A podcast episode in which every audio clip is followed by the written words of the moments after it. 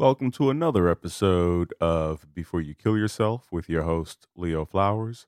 I am Leo Flowers. Today, we're going to talk about sleep. I know. I just did a webinar for a group of accountants, and it was about the 12 essentials of sleep. And at the end of the webinar, people asked a bunch of questions, which I wasn't able to get to. And so, this is the opportunity to respond to those questions. And I thought that, you know, as I'm responding to these, these are questions that I'm, I believe that everybody has, that you have, that, you know, I've had before. I started doing my research and experiencing a few sleep issues myself. For those of you who don't know, I've struggled with snoring, you know, and also sleep apnea which is where you stop breathing in your sleep. And, you know, when you have sleep issues, that leads to weight issues, mood swings, uh, physical cr- chronic pain, and aches. It really can impact our ability to show up to work, be present in our relationships, and also to feel like life is worth living. You know, er, a lot of people who go to war um, and come back, those nightmares, the the night tremors, the night terrors, the the uh, the restlessness, the sleepwalking, the inability to either fall asleep or struggling to stay asleep. You know, there's just so many different sleep issues. So uh, I'm going to answer the questions that were asked from the webinar, and then if you, the listener, if you have other questions, you can always email me at leoflowers2000 at gmail and uh, let's get into it. The first question I have is Is there any advice for a snooze button addict? Oh, yeah. I was this person. I was definitely this person before I, you know, took care of my sleep apnea and got the mouth guard. And there's still mornings. I mean, the truth is, most of us are never going to get to a place where we wake up every morning bright-eyed and bushy-tailed ready to ready to make things happen. So uh, but i think that for the most part we can do things to reduce those mornings that have us reaching for the snooze alarm feeling sluggish and dreading the day. So if you are a snooze alarm addict, one of the things we can do is, and one of the things that I've done is I bought a uh, one of those sunrise alarm clocks. A sunrise alarm clock is basically an alarm clock that if you set your alarm on it for 6 a.m. from about I think 5:45 a.m. or 5:50 a.m., it'll slowly brighten the room. And then by 6 a.m., the room is fully illuminated. And it's a beautiful, gentle way of waking up. And also, the alarm isn't like this, eh, eh, eh, eh, or, you know, it's like birds chirping or uh, ocean waves. It's something soothing that gives you a sense that it is morning and I say give you a sense that it is morning because, you know, a lot of us, if we live in urban areas or depending on where we live, eh, you know, the morning sounds could be zero, like there's no sound to alert us as to the time of day, or it could be the sound of traffic.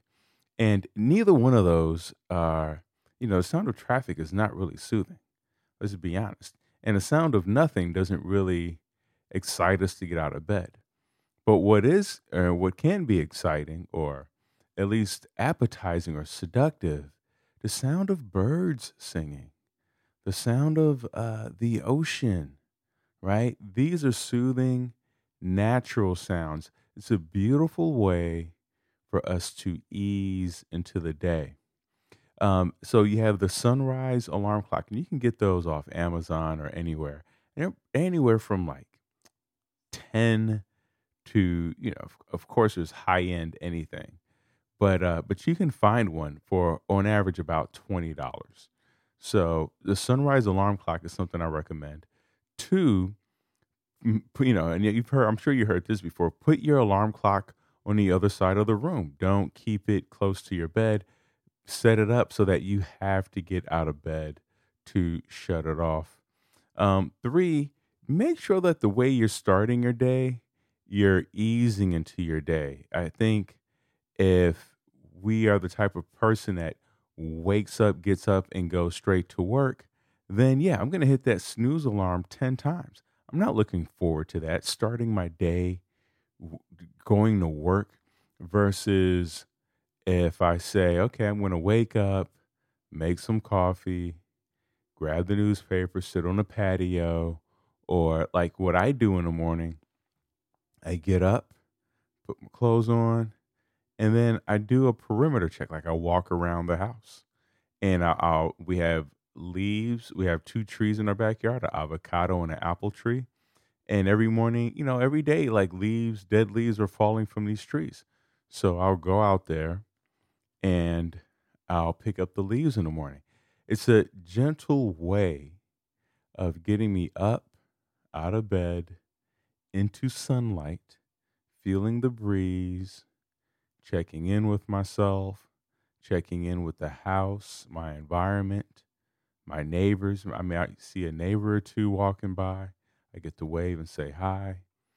And then, you know, picking leaves up out of the backyard, that's a gentle way of moving my body. I'm not asking my body to do a HIIT workout or some kickboxing class at 6 a.m., right? It's a gentle way to move my body. And then I find after that, I'm ready to do a workout. So we talked about the sunrise alarm clock, putting the phone out of reach, um, you know, easing your way into the day with some outdoor physical activity. Even if you don't want to move, but if you have a patio, just stepping out onto the patio for a few minutes, you know, a little prayer and meditation in the morning instead of feeling like we have to, you know, wake up, get up and get going. Like how how are you easing into your day? And then the, the you know, the last thing I want to say is maybe we need to go to bed earlier. You know, a, lot of times it, it's not that we are a snooze alarm addict. I mean, nobody the, the the hitting the snooze alarm is the symptom of a sleep issue, meaning that either we're not going to bed on time or we're not getting quality sleep or there's something interfering with our sleep. Maybe it's the mattress or the temperature. There's, there's the quality of our sleep is compromised in some way, which is why we're hitting the alarm. We're not hitting the alarm because we want to. We're hitting the alarm because our sleep is compromised. Um, now, before I go on with the next few questions and respond to those, I, I just want to say that this is, you know, I got a sleep test. If you have not gotten a sleep, if you're having sleep issues, and I'm talking chronic, like months and years, then a sleep test is something you want to look at to see are you snoring? Are you st- are you not breathing in your sleep? Are you tossing and turning? To kind of get a sense of specifically what the sleep issue is. And then um then you can build after that. Then you can figure out how to address those things. But, you know, if you move the alarm clock and, you know, get up and go outside but you you're but you have poor sleep quality, none of that's going to matter because you're just going to be struggling every morning anyway. Uh, second question is any thoughts about sleep apps? So I was talking about sleep apnea, and this is sleep apps. So I'm I'm big on sleep apps. I used to use a sleep app, but uh, here's the word of caution. And if you don't know, a sleep app basically will monitor your sleep, let you know how long you, what time you went to bed, what time you woke up, um, what are your uh, are you in REM cycle or not? Like how long your REM cycles are. Are it'll record you snoring if you're talking in your sleep. Some of you may not. some of you may not like that. Not at all. Um, but the sleep app is great because it allows you to notice trends. And that's the key word there. Don't use a sleep app every, don't look at your sleep app reading every day for the rest of your life. It's going to drive you nuts because it's, you, you could wake up feeling great, but the sleep app could be like, well, you only got an 85% or, you know, like a, a 58% or something. And you're like, what? And so you could wake up feeling great and then feel like crap because the sleep app is telling you that y- you didn't get quality sleep. But you're like, I feel awesome, right?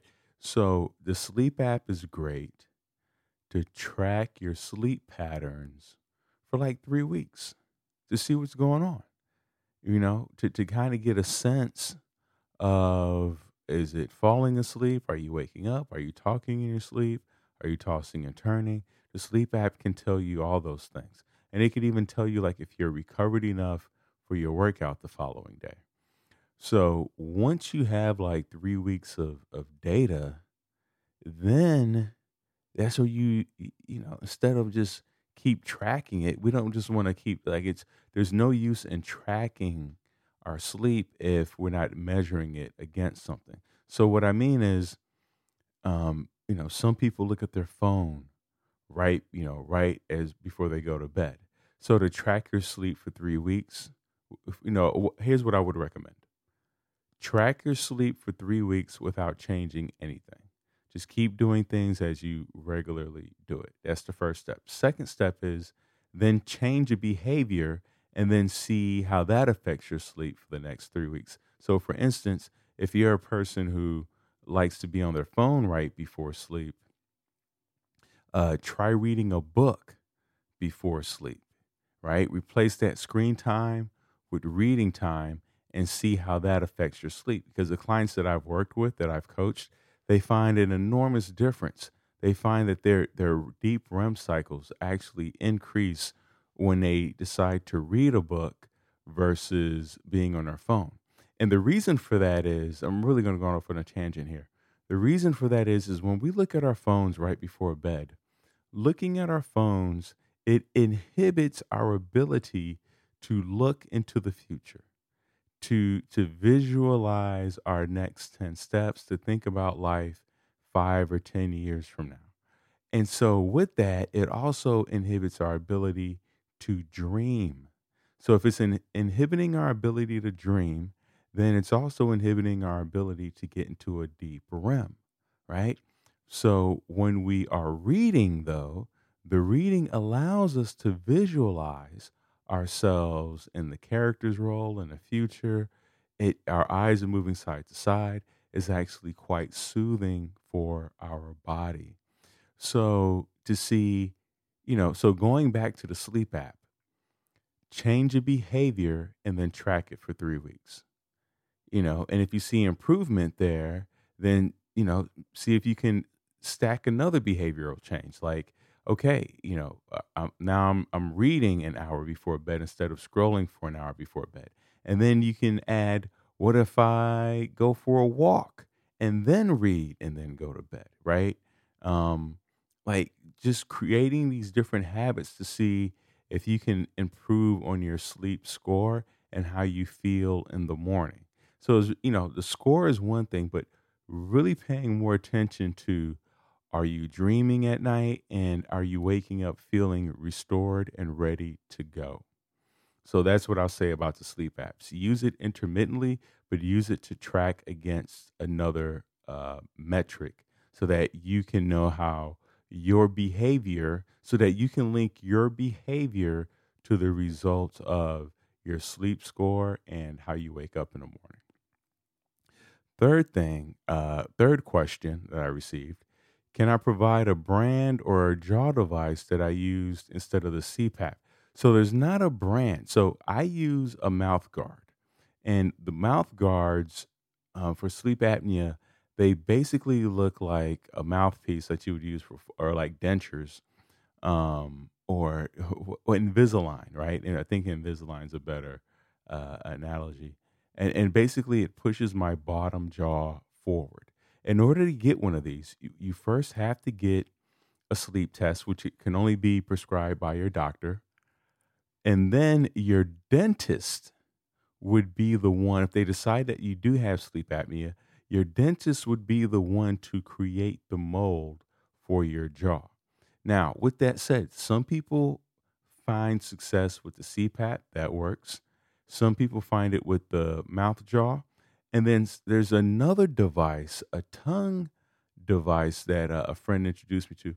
I don't remember the name of it. I apologize. But if you talk to your dentist or your doctor, but your dentist for sure, they will be able to provide the different sleep apnea devices that are uh, available to you. So, first, talk to your doctor. Your doctor has to prescribe the sleep apnea test. And then, um, if they decide you do have sleep apnea, then talk to then you'll be uh, referred to your dentist who will actually make the device for you. Now, not all dentists do this, so you may have to. And then there are snore doctors. You know, your uh, once you have the prescription from your medical doctor, then the snore doctor could also be the one to make the device for you. So once again, there's not a specific name for it. They're just companies that make it, but you have to go through uh, a medical doctor, okay, or dentist. Uh, fourth question Do you have suggestions for someone who has trouble staying asleep? I do. Yes, I have three suggestions. Typically, so basically, people have trouble staying asleep. They can fall asleep, but then they wake up in the middle of the night and they can't go back to sleep or they're in and out through the night. There's typically three reasons for this. One is uh, we wake up because we are physically uncomfortable. And this could be due to a lack of exercise throughout the day, uh, you know, mobi- just being activity. I don't want to say exercise, a lack of activity through the day. So our muscles and body feel quite stiff. And then, uh, you know, our bed might be too soft or too firm. And then, you know, we might be laying on our side instead of our back. So one of the things that wakes us up is physical pain or discomfort. And like I said, it can be linked to a lack of activity throughout the day. We're sitting too much, or uh, a, a, mattress that's too soft or too hard, or it could be the temperature of the room. But there's something physical uh, waking us up. But sticking to the body part, so if that's what's waking you up, then you want to get up and you want to go into another room. Don't do this in your room. The bedroom is just for sleep and sex. Go into another room and stretch. Stretch for about 20 minutes. Whether it's a child's pose, there are a bunch of YouTube videos that you can watch for uh, nighttime stretching. And the difference between morning stretching and nighttime stretching is that in the morning, when we're stretching our body, it, it involves reps. So you might do like 10 reps of a certain exercise in the morning. Where in the evening, bedtime stretching involves holds. So you may hold a stretch for about 30 seconds. So you go from reps uh, in the morning to doing holds in the evening. Okay. So, you know, go on YouTube. Uh, even if you're just laying in child's pose or happy baby, there are a bunch of uh, yoga videos that can teach you how to do those uh, stretches that'll be soothing for your body. And just spend about 20 minutes doing this. And hopefully, you don't have to turn on a lot of lights. You can light a candle or get a salt lamp at night so you're not cutting on bright lights. Get a salt lamp, and then that will help you, and then get right back into bed. Um, the worst thing you can do is just lay in bed when um, you wake up in the middle of the night hoping to fall back asleep. Get up, get out, and stretch. The other reason why you might be waking up uh, in the middle of the night and, and can't stay asleep is um, you, you have ruminating thoughts, right? You wake up and all of a sudden you're worried about this and that. You are regretting the the past. You are anxious about the future. Um, you're upset about what's going on right now, right? Um, so, what we want to do in that case, we want to get up and we want to journal. That's right. So, journaling is a, is a becomes a depository for our those ruminating thoughts. and we just want to dump it all out on a page. Just freestyle write. You could write whatever. Do that for about 20 minutes and then go right back to bed. And once again, use a salt lamp or a soft light or even a red light. I have red lights um, that I plug in for those late night moments so that I'm not, um, you know, it's not too heavy on my eyes. It's not completely waking me up. But getting up 20 minutes, do it on paper. Don't do it on your phone or uh, your laptop because those lights will keep you alert and awake and it'll throw off your circadian rhythm. So pull out some paper and pen and start writing. And what's cool is they even have these pens that light up in the dark. So, um, and I have one of those pens, uh, and I, I bought them for the plane actually because sometimes I'll be on a red eye and I want to read or write, and I and I just feel like it's a bit intrusive for me to cut on that bright light because it illuminates like you, but also three or four other people. Um, so I bought these pens that actually have a light on them, so I can see what I'm writing. And, you know, that can be an option for you. And then the third reason why we might be waking up is um, the, uh, the what we ate before bed. So if we eat too close to bed, right, it takes about, especially sugary, uh, salty, fatty foods. If we eat that right before bed, it usually takes about five hours for our pancreas to to digest that. And what we get then is an insulin spike. The insulin spike that happens about five hours later is what can wake us up. It creates a feeling of alertness in our body. And so if you're eating close to bedtime, then that could be waking you up in the middle of the night. And especially the more sugary it is, and uh, the more processed it is, the more it can prevent us from falling into a deep sleep and staying there. Okay, so is it something that you ate? Is it uh, is it a physical ache, or or is it ruminating thoughts? Um, any of those, we can journal, we can stretch, and we could even you know stand outside. You know, you can go outside for twenty minutes and get some fresh air and then come back in. If you just feel hot or what have you, um, going outside, getting fresh air, 20 minutes is the max that you want to be up and out of bed.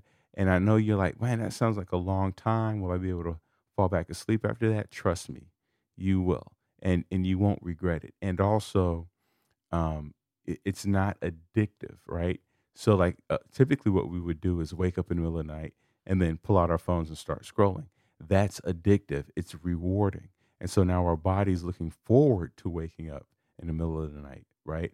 Instead of feeling relaxed and soothed. So I hope those three things really help you out. You either need to journal, you need to stretch, or, um, you know, you can um, step outside and get some fresh air, breathe that in, and kind of reset your system and go right back to bed. All right. Uh, the fourth question is How do I take a nap if I'm not sleepy? Wow, that's a really great question, too. Um, how do I take a nap if I'm not sleepy? Napping is not about sleeping, napping is about doing nothing. It's about allowing our bodies to rest, recover, recuperate. That's all it's about. It's not about falling asleep. um, if we put up pressure on ourselves to fall asleep every time we lay down a nap, then we're not going to nap. Right now, it just becomes another thing that we have to do. It's really about allowing ourselves an opportunity to one, do nothing, two, check in with ourselves, three, let our cortisol levels lower, right? Instead of letting things build up, now we give it a chance to lower.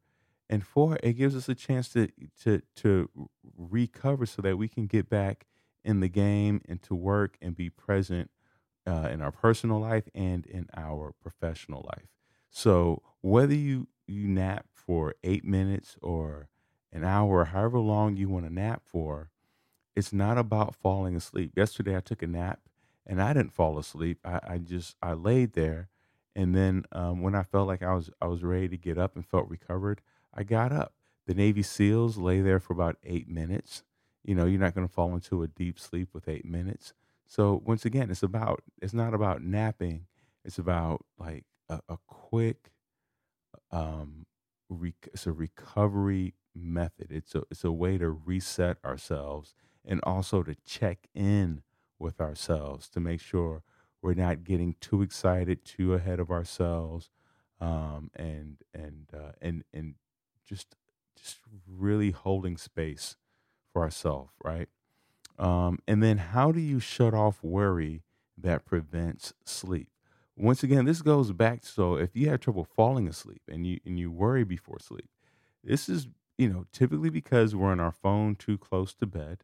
One and two, um, go for a walk. Do do two things, you know, or do three things. One is make sure you're not on your phone an hour, at least an hour before bed.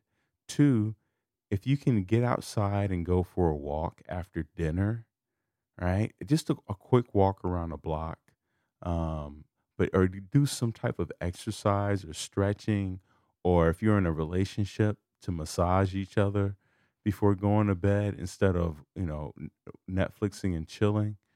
Um, those things can do a lot to help us kind of check in with ourselves because you have to understand what worrying before bed is.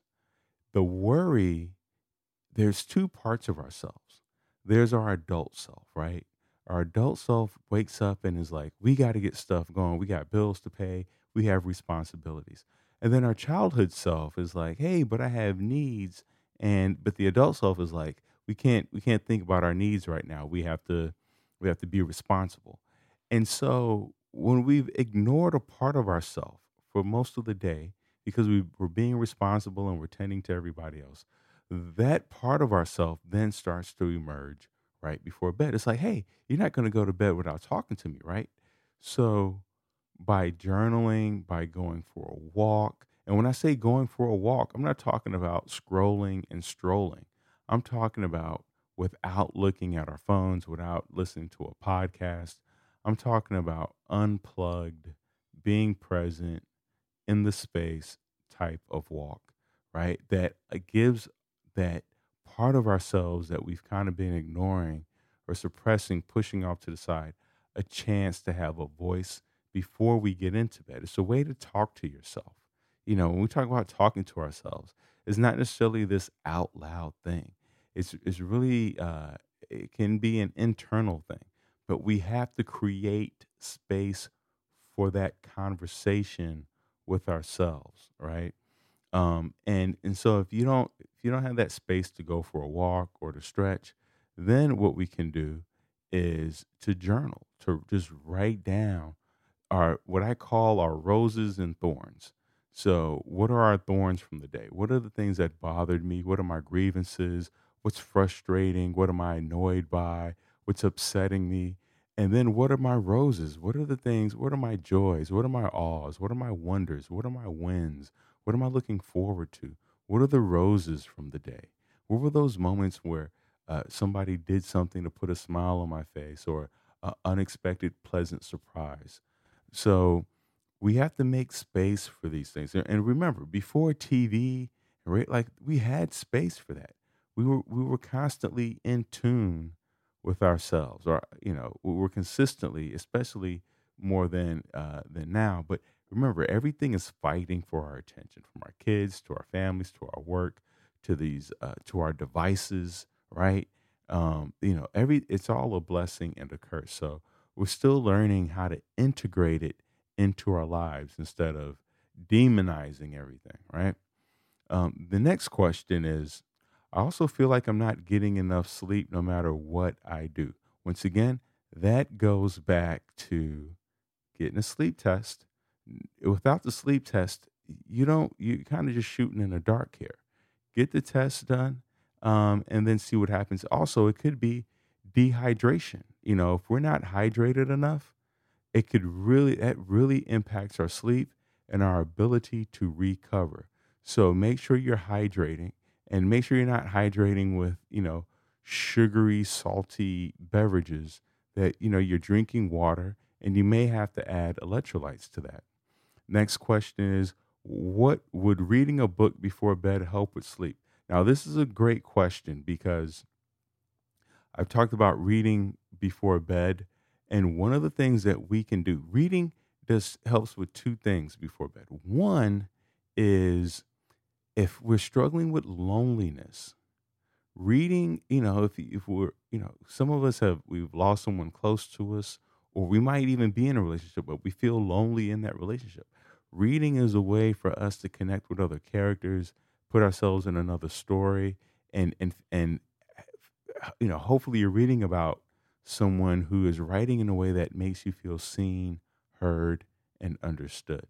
So, reading a book before bed, the key here is read um, a, a, a novel versus a self help book. If you read a self help book, the self help book is telling you things you need to do. For one, it's telling you things that are wrong with you, right? Let's be honest. It, at first, it has to point out all of the, the pain and the and the pressures and the traumas. And then two, it is then telling you what to do, what action steps to take, right? But you're going to bed. You don't want to be thinking about one, your pain and your trauma, and then two, the next thing you got to do, right? Uh, we're trying to we're, we're trying to like we're saying we want to signal to our body that we've done enough for the day, and we're trying we want to land this plane, right? We're not trying to rev it up or motivate ourselves. So a self help book is great in the morning, but at night we want to read literature, something that's relaxing. Like you don't want to read Tale of Two Cities before bed. Uh, uh if you haven't read that, a, a bunch of people um, are murdered, and uh, it's just it's a very uh, violent book. Like that's more of a, a afternoon read, right? Um, but something that's a bit soothing. You know, they're like uh, Fredrik Backman has a, a, number of books, and um, uh, it's, uh, it's not Dandler, but but there are there's a number of artists that write books that are for adults that are great uh, around the bedtime. But you know, so just listen to yourself and, and be aware. But read literature before bed and read self help in the morning, right? Um, someone another next question is what kind of mattress? Hard mattress or soft mattress? Ooh okay. Hard mattress. If we were in nature we wouldn't be sleeping on a soft mattress. There are no soft mattresses out there. We'd be sleeping on the grass the earth and yes grass and earth and, and sand those things give but i don't think we would call any of those soft they are, uh, but they give. There's some give to it. They're firm. And so you want a mattress that would mimic us laying on such a surface. If it, because if it's too soft, here's a problem with soft it throws our spine out of alignment. And then that can cause hip, knee, back, neck pain, which then can cause us to wake up in the middle of the night. So even um, looking at your pillow, if you have one of those pillows that has your head up too high, that can be causing you pain. Um, if you go on Amazon, just type in neck pillow. Neck pillows are they have a concave form so that your neck rests in the pillow instead of your head resting in the pillow. So look up neck pillow and get yourself a hard mattress. Uh, next question Is there any benefit to sleeping naked? Yes, absolutely. I sleep naked. I've been sleeping naked for a few years now. And the benefit is that it regulates our body temperature. Our body temperature tends to heat up. We sweat in our sleep, and sleeping naked allows our bodies to dissipate that sweat instead of our clothes holding on to it. If you're sleeping in, especially in cotton, the cotton is going to absorb the sweat. And then if you have the AC blowing, now you have cold air blowing onto your wet clothes. And then that's how we wake up sick. So sleep naked on your back, not your side, to keep your spine aligned. Okay. Um, Next question. My spouse snores like thunder. What's your take on sleeping with noise canceling headphones?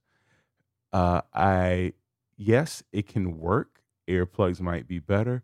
The challenge with noise canceling headphones is if you're a person who sleeps on their side, it's not going to be comfortable to have noise canceling headphones in. One, and two, you have you're exposing yourself to those uh what is it rays beams uh the the wi-fi signals you know shooting from one side to the other so yes uh, noise canceling headphones uh, is a nice temporary uh, way to address it but I, you know if you can use earplugs or you might have to sleep in separate rooms. Unfortunately uh, uh, if your spouse is not willing to get a sleep test and do something to address the snoring because there are you know uh, devices and things you know going back to the cpap or other devices uh, you have to talk to your, your doctor and dentist to find out what can be done about the snoring right? Because it's not just always about weight. People think snoring is about weight but it also uh, has to do with if our tongue is bigger than our jaw which you know that's a whole other conversation right there. We're not going to get too deep into it, but but just know that it's not just weight related. It could be what they're eating or inflammation in the body that's attributing to it. But there's just a number of factors that can um, be causing one to snore. It could be a deviated septum. So I definitely have compassion for anybody out there who's snoring. Um, it, it, sometimes it's just something that's uh, not within your control, right? Um, but but get the test just to find out for sure what's happening. Talk to your doctor. Uh, next question is, oh, what temperature should the bedroom be for sleeping? Anywhere between 67 and 69. Remember, we want that bedroom to be like a cave. So we want it cold, we want it quiet, and we want it dark. Dark, so get blackout curtains if you can. No light, not even a night light not a light from your cell phone, because our skin can is our biggest organ and it can pick up any type of light. So you want it completely blacked out, no light. You want it cold. Um, get up under the covers, and you know if you're like, oh, that sounds too cold, you know you can turn it to that temp right as you're getting into bed, and then uh, and then you know you can get up under some thick covers, but naked on your back in a cold bedroom. I tell you, I sleep like a champ. Right. Um, and then last question what steps can be taken if you can't shut off your brain? Sometimes the day stress comes back to haunt my brain. Well, that's a great question because I, I completely get this, and I think a lot of people can relate to that. Once again, it goes back to journaling.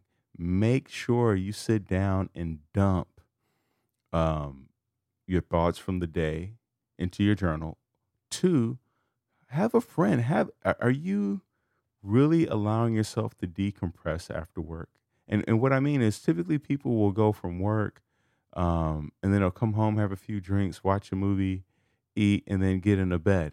And at no time do they really allow themselves to do nothing. Even that drive home from work, if you have a 30 minute or one hour commute, that, you know, you can think that that's a uh, you know, time to yourself and relaxing, but you're driving, you're still engaged. And so if it's hard for you to shut your brain off, one, either journal, two, find an immersive experience, an exercise for you. You know, dig a ditch, go to an escape room, mix it up. Uh, sometimes our brains can get caught in a loop because our lives are in a loop because we're doing the same things over and over every single day. So we crave novelty. We need something a little different. Try a little, doing a little something different every day, something that um, encourages you to be a bit present. If you go to the same bar every day, or the same coffee shop, or the same place for lunch, go someplace different. Um, if you're eating with the same people, eat with different people. Expand your life the more we expand our life, and it doesn't mean that we have to expand it immensely in a quick amount of time, but a slow expansion, doing something a little novel every day. Instead of uh, you know going to lunch, we can bring our lunch. Instead of uh, uh, bringing our lunch, we can eat our lunch, at, you know, at a at a museum. Like explore your surroundings, your territory. Find that piece of novelty in your day, so that we can disrupt those ruminating patterns that happen in our brain. And I'll give you the last tip, and this is something that I do at night. So I will I will stretch.